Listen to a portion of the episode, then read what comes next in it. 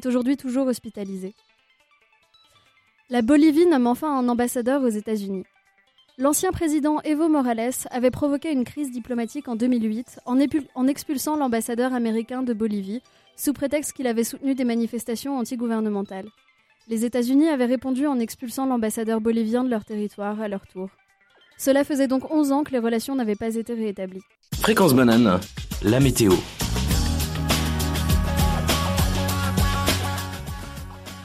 Demain, le temps sera partiellement couvert, avec quelques averses au cours de la journée. Les températures matinales seront fraîches, mais pas insupportables.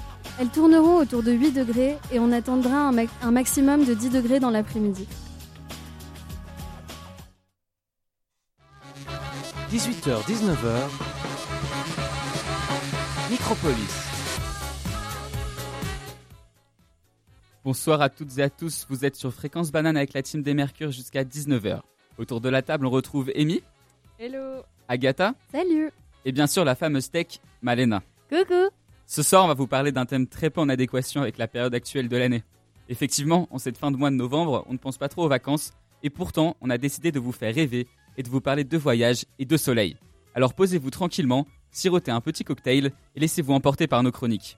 N'hésitez pas à interagir avec nous grâce aux réseaux sociaux ou par message au 079 921 47 00. Et commençons tout de suite par voyager avec la chanson de Désirless, Voyage, Voyage. Et pour bien commencer cette émission, on écoute tout de suite Agatha qui va nous parler des nouveaux voyageurs. Merci Arthur. Il est fini le temps des hôtels.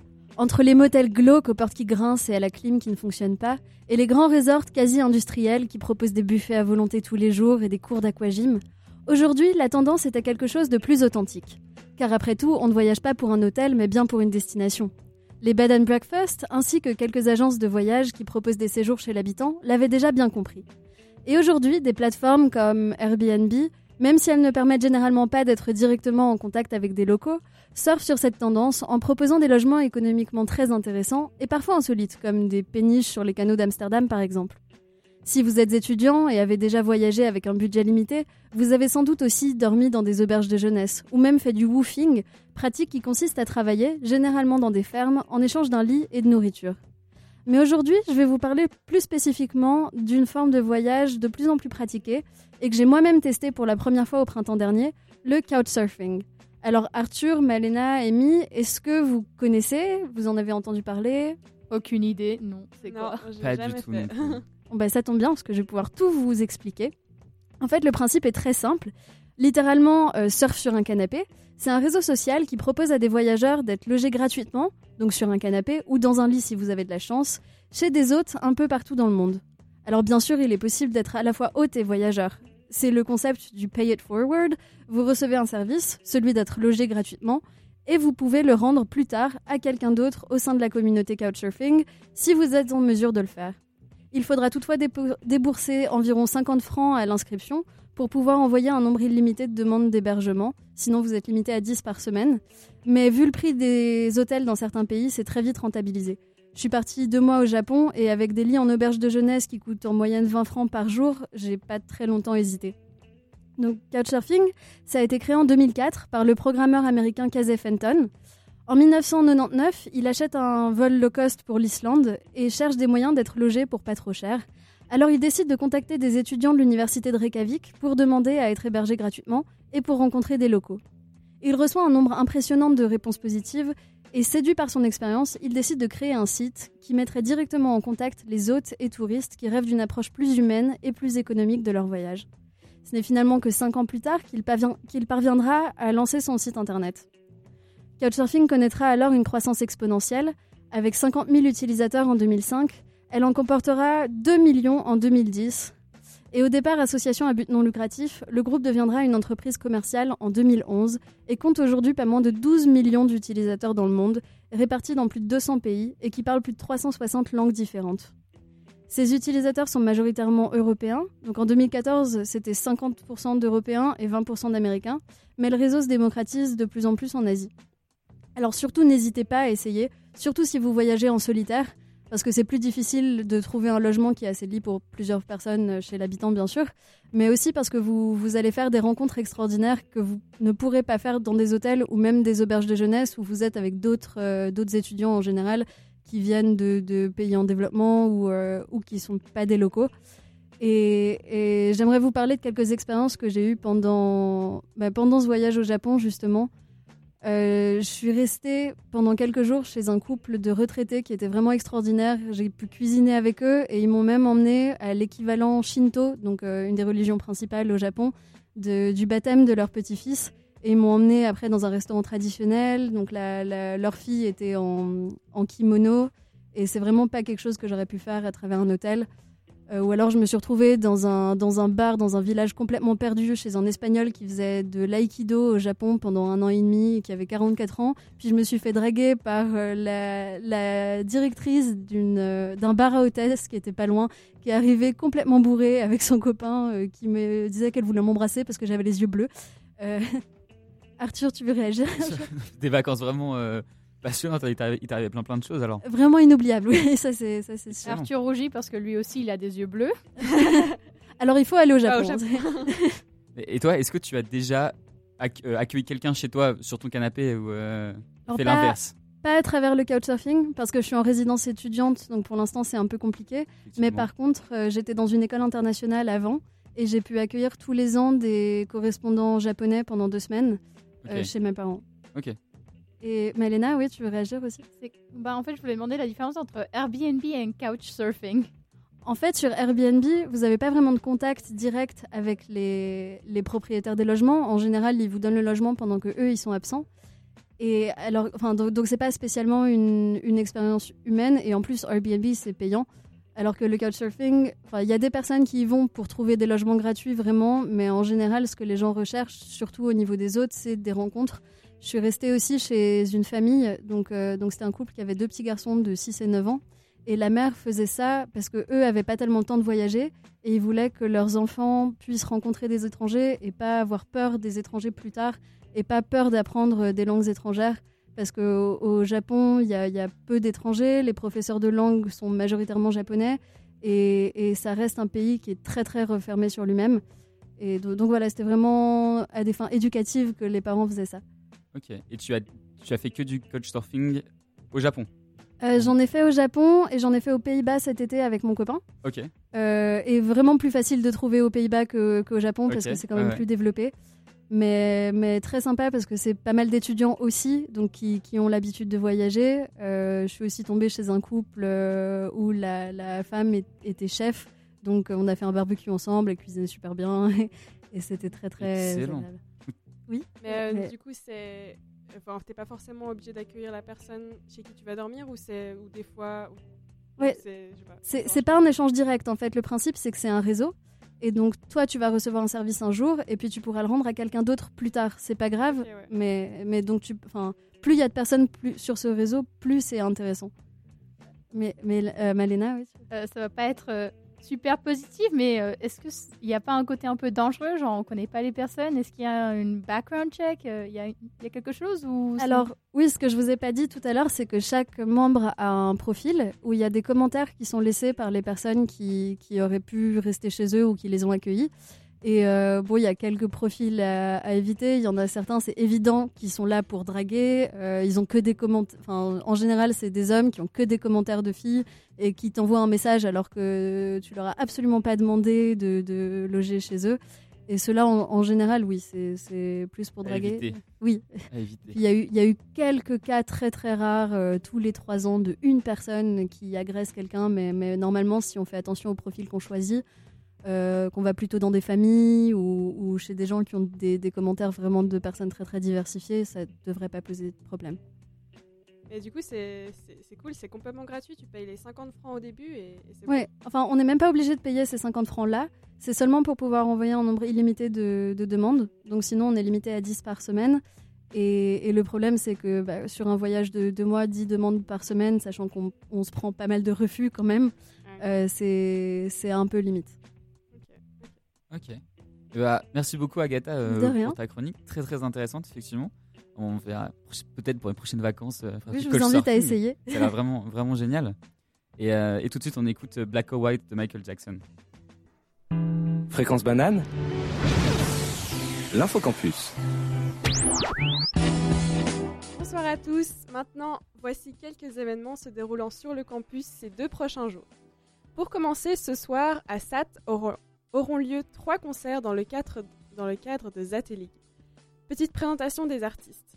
Le premier est DEX. Il apporte un mélange de plusieurs styles musicaux pour le plaisir de vos oreilles. Drum and bass, hip-hop, soul, ces sons conservent ainsi la puissance de la drum and bass tout en s'enveloppant d'un côté mélodieux.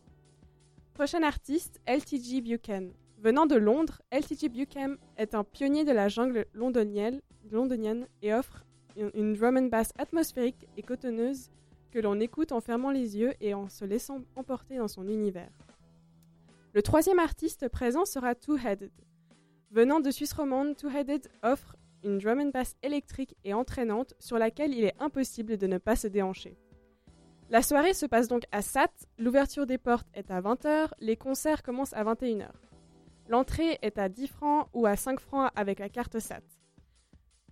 Demain, jeudi 28 novembre, l'ESN UNIL PFL organise un workshop langue des signes. Venez apprendre les fondamentaux de cette langue à l'Anthropole, salle 2102. Le rendez-vous est fixé à 15h15 et l'atelier commencera à 15h30. Pensez à réserver vos places à l'avance depuis l'événement Facebook, car les places sont limitées. Premier arrivé, premier servi. Le prix est de 10 francs ou 5 francs avec l'ESN Card. On y arrive gentiment, la période des examens. Alors, pour que ça se passe le mieux pour vous, on vous propose d'aller assister au dernier atelier réussite proposé par le service d'orientation et carrière de l'UNIL. Cet atelier vous apprendra à vous organiser et à réviser, et aussi à découvrir comment aborder au mieux la période des examens. Les inscriptions se font sur place, auprès du service d'orientation et carrière, ou directement en ligne. Cet atelier a lieu demain après-midi au Génopode A de 15h15 à 16h45. La participation est gratuite. Finalement, jeudi, demain, dans le cadre de la journée mondiale de lutte contre le sida qui aura lieu dimanche 1er décembre, l'accueil santé de l'UNIL et ses étudiants pairs prodigueront des conseils et informations sur la santé sexuelle. N'hésitez pas à les aborder, ils se déplaceront sur le campus durant les pauses. Ça se passera surtout à l'Anthropole de midi à 14h. Ensuite, des dépistages gratuits, anonymes et sans rendez-vous seront aussi proposés le vendredi 29 novembre. L'accueil santé de l'UNIL vous attend de 10h à 17h30 en Anthropole 1054, 1055, 1056 et 1058. Et on écoute tout de suite Born to be Wild de Steppenwolf. 18h, 19h, Micropolis. Il est 18h30, vous êtes toujours sur Fréquence Banane avec Amy, Agatha, Malena et moi-même. Vous êtes avec la team des Mercures jusqu'à 19h et le thème de l'émission est les voyages. En deuxième partie d'émission, il y aura 2 chroniques, alors restez avec nous. N'oubliez pas que vous pouvez interagir avec nous par message au 079 921 47 00 et on remercie très fort les gens qui réagissent, notamment Gabriel pour ses commentaires très sympathiques, ou sur les réseaux sociaux à Fréquence Banane. Qu'est-ce qu'il t'a dit, Gabriel ? J'avais des très beaux yeux et on le remercie. Et maintenant, je laisse la parole à Amy qui va vous parler des migrations des baleines. Bonsoir. Alors oui, j'ai quelques questions. Pourquoi voyager ? Pourquoi découvrir de nouveaux paysages, de nouvelles cultures, de personnes ? Ou pour rendre visite à de la famille ou à des amis ? Ou peut-être pour manger ? Ou peut-être donner naissance à ses enfants ? En effet, les animaux ont beaucoup de raisons de se déplacer de leur lieu de vie habituel et donc de voyager. Ce week-end, j'ai découvert et binge-watché, je l'avoue, le documentaire Netflix Notre planète, narré par Sir David Attenborough. C'est une série de documentaires montrant tous les foyers de vie sur Terre. Après en avoir pris plein les yeux face à tant de beauté, je voulais partager avec vous mon enthousiasme et vous parler d'une espèce en particulier, les baleines. Car elles aussi voyagent et elles ne le font pas à moitié. Chaque année, comme beaucoup d'autres espèces d'animaux, elles effectuent d'incroyables migrations. Déjà, qu'est-ce qu'exactement la migration ? La migration est le mouvement saisonnier d'animaux d'un endroit à un autre. Beaucoup d'espèces de baleines migrent ainsi entre des lieux de ravitaillement et des lieux d'accouplement, etc. Pour ce faire, elles doivent parcourir des milliers de kilomètres. Certaines baleines se déplacent du sud au nord et vice-versa, et d'autres s'éloignent ou se rapprochent des régions côtières. Mais où vont-elles exactement ? On connaît environ 80 espèces de baleines qui migrent, toutes avec des itinéraires différents. Beaucoup de ces itinéraires sont d'ailleurs encore très peu compris. Mais en général, les baleines se rendent plutôt vers les pôles froids en été et vers les tropiques en hiver. Cela leur permet de se nourrir de krill, une petite crevette qui, pendant l'été, prospère au pôle nord et sud de la planète. En effet, quand la glace fond, les rayons du soleil peuvent traverser la glace et de petites algues photosynthétiques se forment.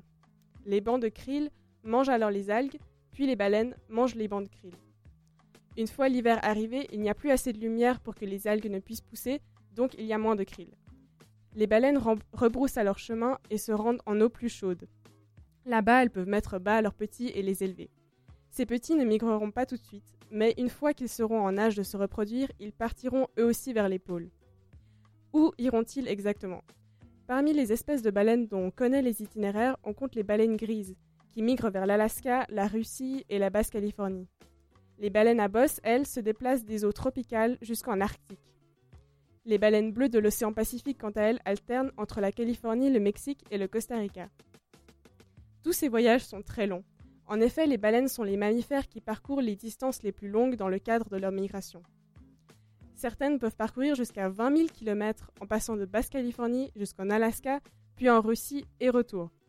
En 2015, une baleine grise a battu des records, en partant de Russie jusqu'au Mexique, puis retour. Elle a parcouru plus de 22 000 km en 172 jours. Une question émerge face à ces impressionnantes performances. Comment les baleines font-elles pour se repérer dans l'espace et savoir où elles vont ? La réponse est assez fascinante. En effet, une adaptation de leur cerveau leur permet de se repérer vis-à-vis des pôles terrestres grâce au magnétisme. Certains de leurs neurones contiennent en effet de la biomagnétite, une molécule métallique qui leur permet de détecter l'orientation du champ magnétique terrestre. Ainsi, elles sont capables de percevoir l'orientation du champ magnétique et de naviguer d'un pôle à l'autre. Les baleines voyagent aussi en groupe. Elles communiquent entre elles en émettant leurs fameux chants.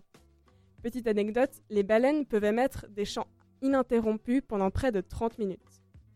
Les baleines restent donc en groupe pour éviter de se perdre. Elles utilisent aussi leur sonar pour détecter des objets sur leur chemin. Au final, elles enregistrent toutes ces informations et les mémorisent pour retrouver ensuite le chemin de la maison. On va mettre Sweet Dreams, They're Made of This de Eurythmics. Et tout de suite, on accueille Arthur qui va nous emmener hors des sentiers battus. Merci beaucoup, Agathe. En opposition au tourisme de masse, qui voit des milliers de personnes visiter les mêmes choses, certains décident d'explorer des endroits où personne n'aurait imaginé partir en vacances. Ces personnes sont en quête de nouvelles expériences peu communes. Ils vont donc là où les gens ne vont pas. Dans ces nouveaux touristes, on retrouve plusieurs catégories. Tout d'abord, ceux qui décident simplement de quitter les sentiers battus et de partir découvrir de nouvelles choses.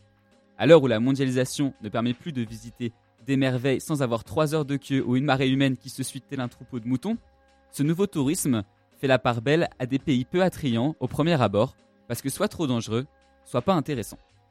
Ainsi, en Europe, la Roumanie en est un très bon exemple. Qui déciderait de partir en vacances en Roumanie ? Et pourtant, ce pays regorge d'endroits magnifiques à découvrir.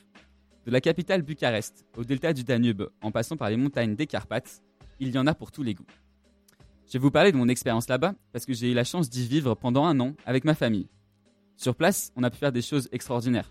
On a par exemple fait du ski de randonnée sans aucune remontée mécanique autour, du bateau sur le delta du Danube afin de voir une réserve naturelle, et surtout on a découvert une histoire d'un pays que l'on ne connaissait pas. Je vous parle de la Roumanie, mais d'autres pays peu attrayants mériteraient une plus grosse exposition. En faisant quelques recherches, on trouve très vite des merveilles peu visitées. Le tourisme ne se réduit pas à un classement Lonely Planet des destinations à ne pas manquer cette année. Voyager hors des sentiers battus, c'est aussi une manière de mériter son voyage. Les destinations peu explorées s'expliquent souvent par des distances longues, des trajets inconfortables voire périlleux, des aléas, etc. Le lac Baïkal en Sibérie, Madagascar, le Groenland, le Soudan, le Swaziland et encore plein d'autres destinations ne sont pas très hype, mais sont chargés d'histoire et de paysages à découvrir. Tout ceci m'amène à vous parler de ce qui pousse le concept de voyager hors des sentiers... Tout ceci m'amène à vous parler de ceux qui poussent le concept de voyager hors des sentiers battus à l'extrême. Il existe de plus en plus de personnes qui veulent des sensations fortes en voyageant. C'est ainsi que le site de Tchernobyl en Ukraine connaît de nombreuses visites. La tendance née ces dernières années ne se dément pas, avec plusieurs dizaines de milliers de visiteurs par an. Après la sortie de la série Tchernobyl sur HBO, le nombre de réservations aurait même connu un véritable boom. Résolu à exploiter ce phénomène, le président ukrainien a décidé d'ouvrir la salle de contrôle du réacteur 4 au public. Les visiteurs doivent bien sûr mettre des combinaisons spéciales afin de limiter au maximum l'impact des radiations puisque le site est encore très dangereux. On voit de plus en plus de vidéos sur le web qui montrent des explorateurs sur ce type de site chargé d'histoire. Ces explorations posent cependant des questions d'éthique en plus des questions de sécurité. Ce tourisme, appelé tourisme noir, n'est pas malsain lorsqu'il est encadré et pris comme un recueillement, comme par exemple à Ground Zero, le mémorial du 11 septembre, mais lorsque le but est de nourrir une curiosité malsaine ou une recherche de sensations, cela devient une problématique. Pour conclure, les vacances plage-soleil-bronzage ne font pas le bonheur de tout le monde. La découverte de lieux peu connus, d'autres cultures, d'histoires, sont aussi des facteurs qui rentrent en jeu au moment du choix des vacances. Mais cela ne doit pas être poussé à l'extrême et assouvir une curiosité malsaine. Voyager, explorer, mais toujours respecter. Merci de m'avoir écouté. Merci à toi Arthur. On a juste un petit message sur le téléphone de l'émission de Gabriel qui nous dit qu'il ou elle est ton plus grand fan. Merci beaucoup Gabriel. Et je voulais juste ajouter un truc peut-être par rapport à ta chronique, parce que donc tu parles de ce qui est hors des sentiers battus, mais enfin, ce qui est hors des sentiers battus, ça le reste seulement pendant un temps, puis dès que ça devient connu, il y a le problème de la démocratisation et le fait que ça devienne à la mode. Effectivement, donc c'est aussi une problématique, parce que dès que c'est un endroit peu connu, hors des sentiers battus comme on a dit, on peut vite avoir énormément de youtubeurs ou de personnes très connues qui y vont. Il suffit d'un post Instagram qui fait des milliers de j'aime, et cet endroit est plus du tout hors des sentiers battus, effectivement, ouais. Et justement, pour rebondir sur Instagram, il y a l'association WWF qui a lancé une localisation fictive en fait, pour protéger les beaux endroits encore préservés et pour qu'ils restent anonymes, entre guillemets, pour que d'autres personnes ne puissent pas y aller et prendre tous la même photo. Ça, ouais. En parlant d'Instagram, j'avais aussi vu trouver un compte. C'est des habitants d'une rue à Paris qui est super jolie. Je ne me souviens plus exactement du nom de la rue. Mais en gros, les habitants prennent en photo les Instagrammeurs qui vont là. Ils sont souvent genre dans des poses genre mais complètement genre absurdes, c'est hyper drôle et faudrait que je retrouve le nom mais ouais, c'est une petite rue à Paris avec des petites maisons toutes colorées, okay. Je sais pas si vous voyez où c'est mais enfin, voilà, c'est assez drôle de voir tout ce que les gens font juste pour avoir quelques likes. Ouais non, c'est vrai effectivement. Ouais. Bah du coup, merci Arthur pour ta chronique, je te laisse reprendre l'animation. Merci beaucoup. Et du coup, on écoute tout de suite Copenhagen Girls de Christopher.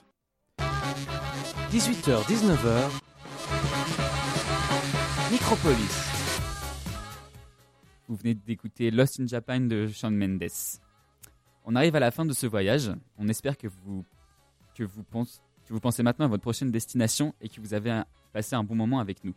En tout cas, on a passé une super soirée et on a adoré parler de voyage. Je remercie Agatha et Amy pour leur superbe chronique. De rien. Pas de soucis. Et Malena pour son travail de l'ombre à la tech. De rien. N'hésitez pas non plus à suivre Fréquence Banane sur les réseaux sociaux, Facebook, Instagram et Twitter, et d'écouter nos podcasts sur le site de la radio ou sur Spotify. Merci à tous, à la semaine prochaine pour un Café Kawa, et bonne soirée. Et à présent, Bad Guy de Billie Eilish.